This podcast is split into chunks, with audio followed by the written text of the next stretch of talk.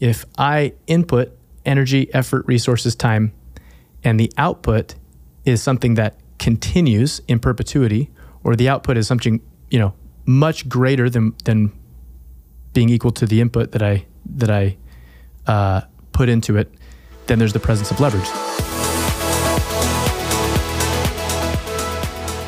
Hey, what's up? Welcome back to the Life Performance Podcast. This is episode 20, and I want to share a message with you today about a fundamental principle of wealth. And this is not a new concept to you, I'm willing to bet. And it's not that it was a new concept to me earlier this week, but I will tell you that it hit differently because of a couple things I've recently read, a couple things I've listened to, but most importantly, in the process of teaching it to my son, Crew, who is 8, almost 9 years old. So here's the concept. We cannot achieve wealth without leverage. And so let's dive into what leverage means. And the goal of this message here is to provide you with a couple of thoughts. I want to get your mind just spinning around the concept of leverage like mine is, and a couple of tools that you could use to look at what you're currently doing in your business life, your money-making game, and see where you could implement more leverage if you don't have leverage already. So here is the backstory. So I'm with Crew. We had just finished his baseball practice, and he was feeling a little bit discouraged because he's like the most inexperienced on the team, he feels like, and... Anyway, so I'm cheering him up. He's like, hey, Dad, can we not go home? Can we go on a drive together and just talk?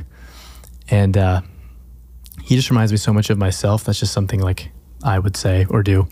So we decided to go and charge the Tesla, and we're sitting there, and you know, you can turn the center screen on the Tesla into a little movie theater while you're charging. And so we watch a Mark Rober video. And if you haven't followed Mark Rober, the guy's brilliant. You've probably seen one of his videos. He's an engineer. He's like a NASA engineer turned YouTuber. And he uses his specific knowledge, which is something we'll talk about, of engineering and his personality and so many things that make him uniquely him. And he uses them to create YouTube videos. So anyway, we happen upon this video about dominoes. And he finds this girl who has her own YouTube channel. And she is like the fastest in the world at setting up dominoes, like stacking them up in little rows so that you can knock them over. And he has her come over to the warehouse, and he sees how quickly can she set up 100 dominoes and times her and whatever. And then he has this robot come around the corner that he and a team have built. And apparently they've been working off and on this thing for years.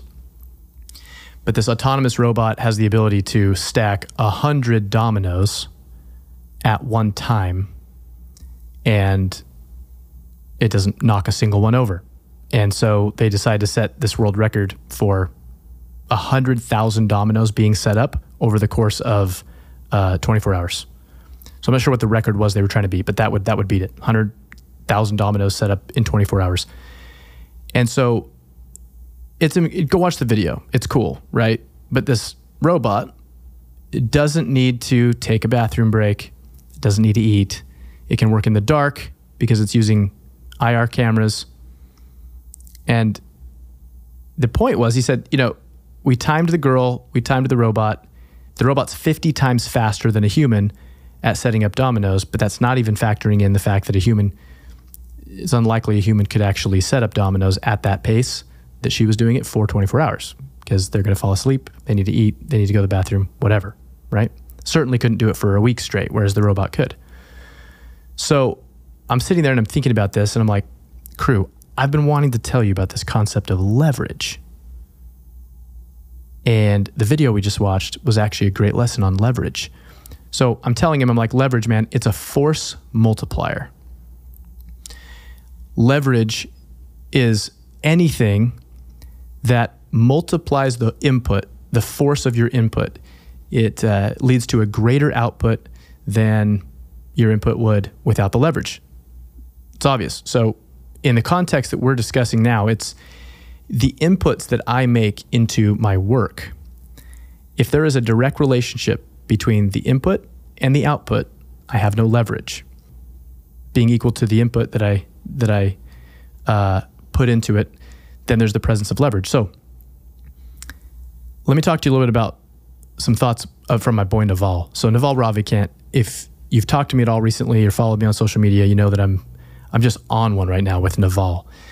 The guy is my favorite thinker right now. He's just a thinker. He's this American, he's this Indian American immigrant tech investor guy who is now most well known for his Twitter account and his thoughts. So he has some thoughts on leverage. So here's a couple of concepts to consider. He says, you will not create wealth without leverage. And there are primarily three types of leverage out there that will help you and I create wealth. The first is labor leverage. So this is the oldest form of leverage. This is hiring people to work for you. And for the most part, everyone's quite familiar with labor leverage.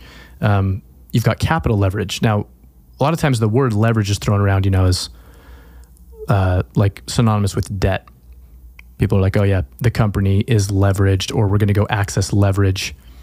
And that's not inaccurate, but leverage, when talking about capital, doesn't just mean debt. Debt can be used as a form of leverage, but capital leverage is any leverage that capital gives you in terms of gaining advantages or opportunities.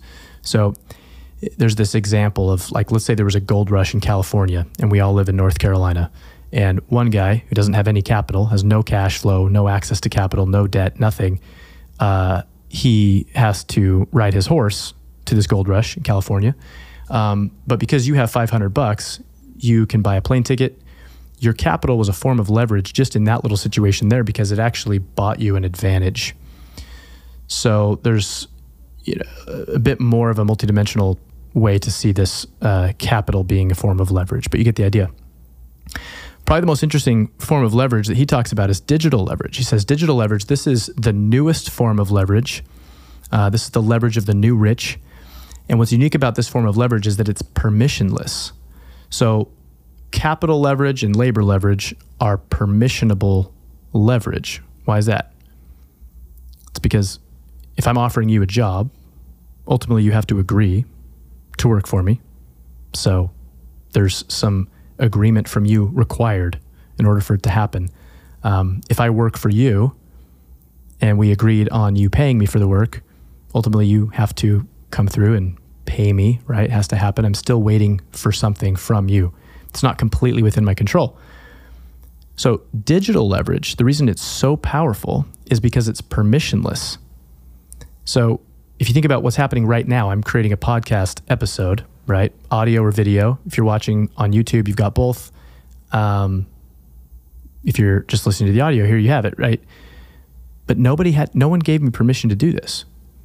I mean, short of Amazon Web Services and Google shutting down the servers, there's really nobody that can stop me from creating this content, putting it out there, and this content will live longer than I live. So it's a form of leverage because it's something that I can do one time, and then it can be experienced, viewed, listened to, seemingly, you know, infinitely. And so when we can create digital leverage, now there's multiple forms, right? It's not just a podcast, it's code. If someone codes an application, a piece of software that can be sold again and again and again, that can be used by millions of people over and over again for a subscription, or that's monetized with ads, whatever. It's an incredible form of leverage. So programming a machine, back to the video, right? He programmed a machine using code, and that gave him leverage in this game of setting up dominoes that's not even in the same league as even the best, fastest, greatest endurance possessing human that could set up a ton of these dominoes. So here's the thing.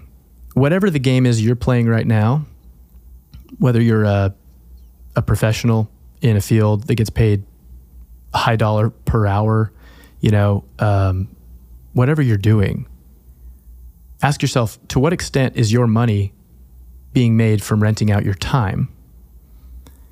And how much leverage do your efforts have? Are you Are you on the road to building wealth because your efforts are receiving leverage through labor, capital, or digital leverage? Man, it's worth thinking about. I think that if I would have been thinking along these lines 10 years ago, I think I would have made some different decisions. You know, for me, I got really into sales from an early age because I just loved the quick reward of my efforts. And I loved the ability to write my own paycheck, you know? Like, some people, it freaks them out. And it's funny, when you've been doing it for so long, you kind of take it for granted and you forget that it's weird to some people.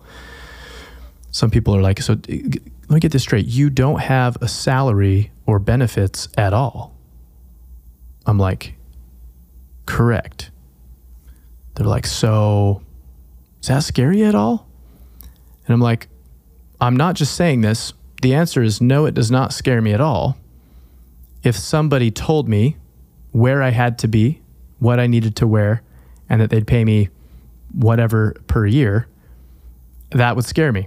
So it's what you're familiar with. It's what you're conditioned by. But I got really into the sales thing, thinking like, man, I'm good at this. I've got some skill here. And the better you get, the more money you make. And that's fun for a while. Just the increase in earnings by itself is really fun for a while. At different times, had different levels of labor leverage, right? I've managed teams before. That's certainly a form of leverage. But I found myself always coming back to just wanting to go sell big numbers, sell deals myself, because it was very much within my control. And yeah, my area of specialty seemed to be more in that than growing these big teams and managing them and holding on to them. There's people that are just expert at this. I have a lot of good friends that are just genius at building these teams of people, retaining them, developing them, and growing these big organizations, right? That just never was me. And so, yeah, the leverage concept wasn't really on my mind. So if you are a high paid salesperson and you are the one manually putting in the effort and you're making a bunch of cash, you better buy assets with that cash and allow those assets to be a form of leverage because they're appreciating assets. And so, you know, even just buying stocks, putting stocks in the market is a form of leverage. But opening up your mind to more than just that, I think is required for wealth in most cases. Certainly makes it much more likely that we'll achieve wealth if we're thinking about digital leverage as well as labor leverage as well as capital leverage. And we play iterative games. Something else Naval says a lot, play iterative games. There's iterations. So whatever it is that you're doing right now in your business, let's say that's an iteration. It's like a software. They talk about versions. So version 1.0. Well, they release version 1.0 knowing there's going to be a 1.1. They don't wait until they figured out what needs to be fixed. They just release version 1, then 1.1, then 1.2, or 1.2.1.